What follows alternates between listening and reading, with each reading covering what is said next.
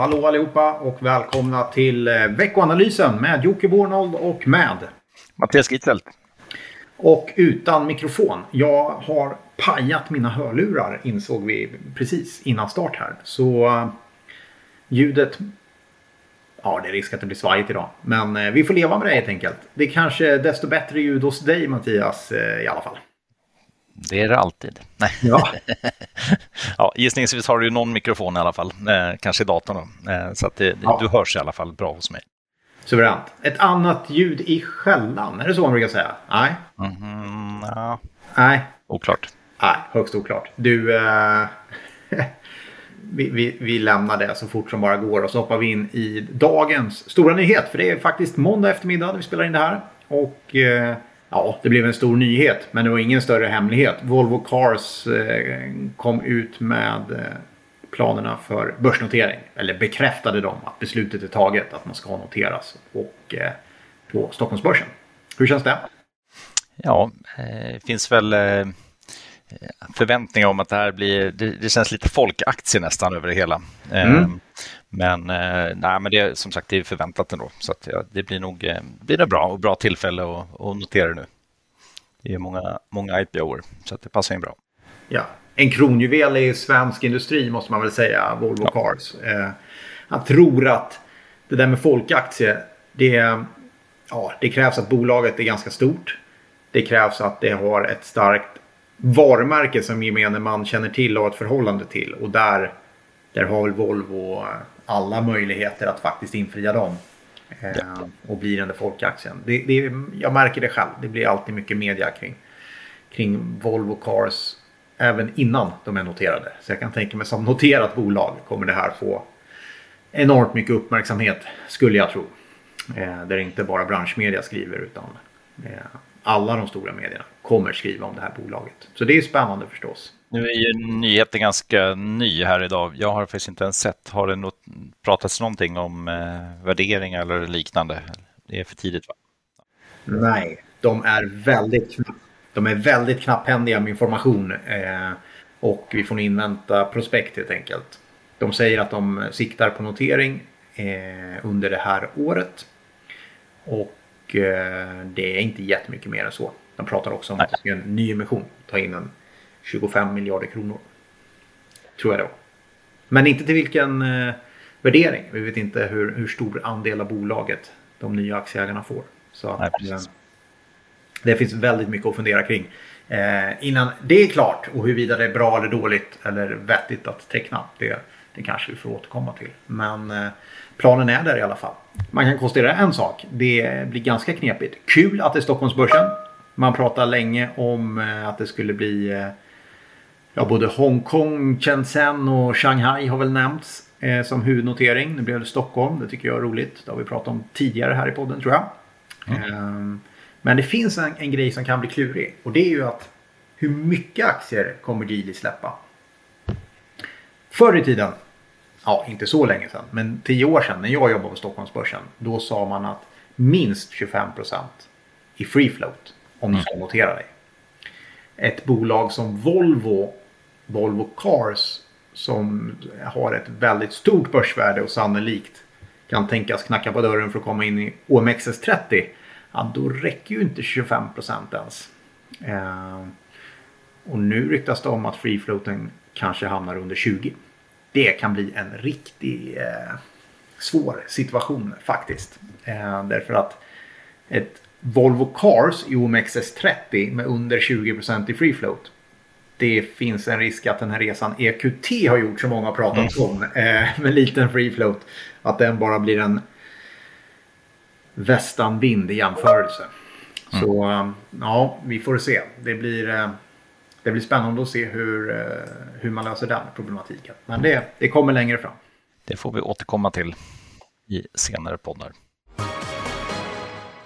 vi får göra det. Någonting annat som kommer längre fram, men inte alls så långt fram, det är faktiskt Q3-rapporterna. Är du eh, sugen på att läsa om råvarupriser, leveranskedjor och komponentbrist, då, då har du någonting spännande mm. att, att, att, att se fram emot. Ja, verkligen. Ja, men den blir ju faktiskt superspännande. Nu har vi haft lite sån här, det brukar vara så efter sommaren att det, man letar nya triggers och ofta landar det istället att man hittar någonting som, som sänker humöret och det är väl därför kanske den här septembermånaden brukar bli lite svag också. Men tittar man på Q3-förväntningarna nu så är det ju faktiskt höga ändå. Eh, nu har jag mest tittat på amerikansk data här men, och där finns det ju mest att titta på också. 28 procents vinstväxt närmare eh, om man tittar då år över år, alltså Q3 mot Q3 föregående år. Och det skulle ju faktiskt bli den tredje högsta siffran sedan 2010.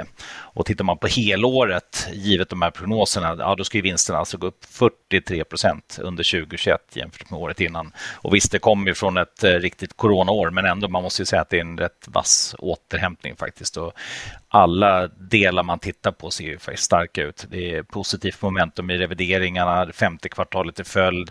Det är sex sektorer som har liksom högre väntade tal nu jämfört med i juni, så det har liksom varit även lite sent som det har kommit in nya revideringar och det är eh, relativt många, det är ändå 56 bolag på S&P 500, drygt 10 procent som kommer in med, pos eh, kommer med positiv guidance inför rapportsäsongen. Så det ser ju faktiskt rätt så bra ut. Ehm, tittar man också, det brukar finnas göra sådana sammanställningar också, vad snittanalytiker förväntar sig om börsen närmaste 12 månader, 17 procent upp säger man där just nu. Så det, det är väldigt mycket höga förväntningar ehm, och då får man ju komma ihåg att värderingarna är ändå lite högre än både femårssnitt och, och tioårssnitt. Eh, så att vi ligger på ett P-tal kring 20 i USA.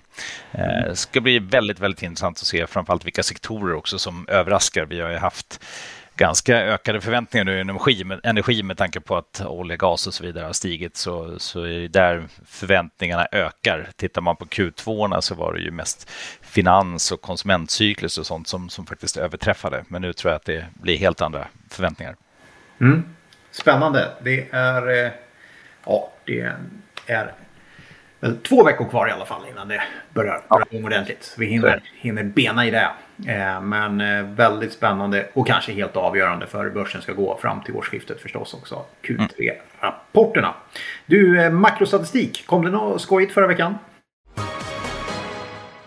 Ja, det kom ju inköpschefsindex då bland annat i Kina och eh, det är ju självklart viktigt med tanke på att det har varit lite mer ja, försiktig data allmänt här efter sommaren. Och eh, industri inköpschefsindex, det kom in sämre än väntat, 49,6. Förväntat var 50,1. Inte jättestor avvikelse, men ändå, det är, det är svagare.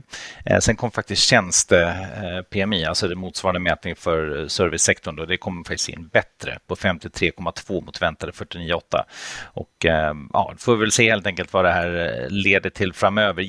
Gissningsvis, man har ju hållit igen med, med stimulanser under den senaste tiden, så gissningsvis så kommer man ju snarare att, att börja öka stimulera, stimulera närtid och då ska väl också sådana här ledande indikatorer börja vända upp sen. Eh, tittar man i övrigt, amerikanska hushållens konfidensindikator kom, fortsatt ner för tredje månaden i rad. Eh, så det är ju ändå lite osäkerhet här kring hur det blir med eh, alltså konsumentoro, hur det blir med liksom Feds agerande, om det är så att det kanske är till och med närmar oss någon räntehöjning under nästa år som vi pratade om förra veckan. Mm. Så att, ja, lite mer försiktigt där, ehm, men underliggande så är det ju egentligen samma signal som tidigare. Om man ska lyfta fram något positivt rent makromässigt förra veckan så var det från Japan. Det kom den här tankan-undersökningen som bedömer konjunkturläget och den kom in klart bättre än väntat. Mm. Härligt, det gillar vi. Bättre än väntat. Det är mm. ju alltid roligt. Nästan i alla fall. Du, eh, vad ska man hålla koll, koll på den här veckan då? Volatiliteten, den, den lär väl ligga kvar får man nog säga på börsen. Det är väl inte så att de osäkerhetsfaktorerna som har stökat till det lite de sista veckorna har lagt sig direkt. Utan eh, det, det, känns som att vi, vi är fortfarande kvar i en lite småstökig period. Absolut. Eh, tror att det kan komma några vinstvarningar eller hur tycker du det har sett ut inför rapportsäsongen? Om man bör, mm. när det är några veckor kvar bara. Ja, eh, det har redan kommit ett gäng eh, och det, det, kanske hinner komma några till också. Eh, tror ändå att de här vinstvarningarna så länge de är, eh, handlar om, om kvartalet som rapporteras så kan man nog leva med ganska stora mm. vinstvarningar egentligen. Jag tror man kan acceptera det. Så det var ordet jag sökte. Men däremot är det framåtblickande så är det nog mer prognosändringar som, som kan få stora fall än, än just vinstvarningarna i sig. Man kan fortfarande under coronatider acceptera att det blir ett dåligt kvartal. Men större oro om, om, om det framåtblickande blir mer negativt. Ja, exakt. Och sen kan man nog också, alltså jag tänker de saker som vi ändå diskuterar hela tiden, oavsett om det är energipåverkan eh, eller alltså flaskhals och halvledarbrist och så vidare. Alltså det vet vi om lite grann. Även om det drar in i nästa kvartal så kanske man kan på ett sätt leva med men inget annat som stör att man börjar prata om tydligt lägre efterfrågan. För det här är ju faktiskt att vi har hamnat i den här problematiken just nu är ju en ganska stor efterfrågan. Det ska man komma ihåg. Så börjar man prata istället om att efterfrågan är svag, då tror jag det är mycket värre än att faktiskt peka på de leveransbrister och annat som vi, som vi lever i just nu. Det tror jag också. Kika på orderingång. Den kan mm. ju vara, vara spännande. Exakt. Mm. Håller med dig, som vanligt. Ja, någon makro den här veckan då?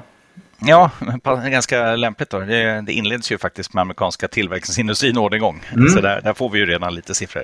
Ja. Ehm, och eh, jo, det ser bra ut, eller i alla fall hoppas vi det. Det är förväntat att det ska öka med 0,9 procent och det ökade med 0,4 procent under föregående månad. Så att där är det i alla fall bra fart i orderingången. Sen så kommer det då fortsatt inköpschefsindex den här gången då för tjänstesektorn eh, framför allt och det börjar nu på tisdag då när ni lyssnar in.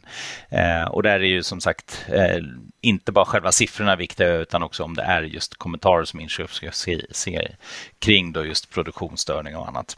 Så att eh, ja, det är viktigt. Sen har vi då tysk tillverkningsindustri som kommer med lite statistik för orderingången också.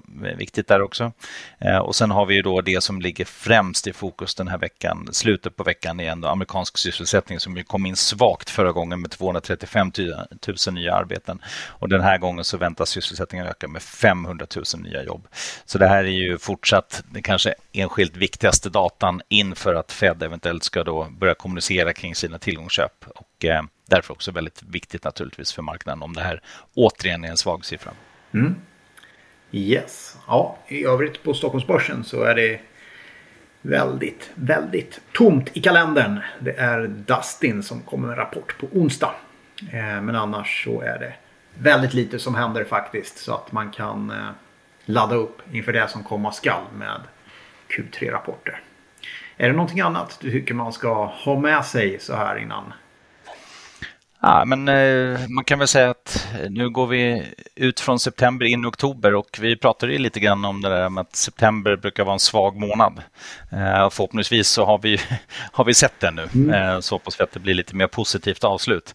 Det var ju faktiskt precis som vi pratade om att där säsongseffekten den inträffade ju faktiskt att september är lite svag och eh, tittar man Stockholmsbörsen så föll den faktiskt 6 procent, amerikanska eller globala börser föll ungefär 3 procent under förra månaden så att eh, vore ju skönt om vi kunde eh, vända den trenden nu och se det här som en rekyl eh, påverkad av lite stigande räntor och eh, ja, oro på energimarknader och så vidare.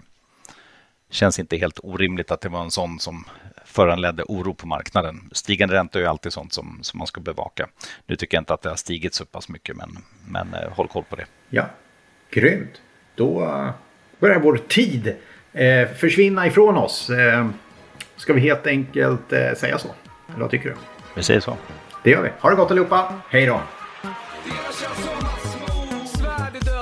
Så var ni era kära mödrar och var ni era fäder med. Därför partypatrullen och kräver det. Och vågar inte stå där stilla med benet på väggen, stå där och chilla. Då kommer discosnuten. Bötfälla dig, då får du discotruten. Olagligt att inte dansa, asexuell, straight eller transa. Och vi ska upp bland molnen, varannan dag men alltså en skål sen. Vi ska twista till svetten, lackar till polisen, juristen och rätten backar. Skiter i tiden och vad klockan slår när vi revar hela dygnet så långt vi förmår.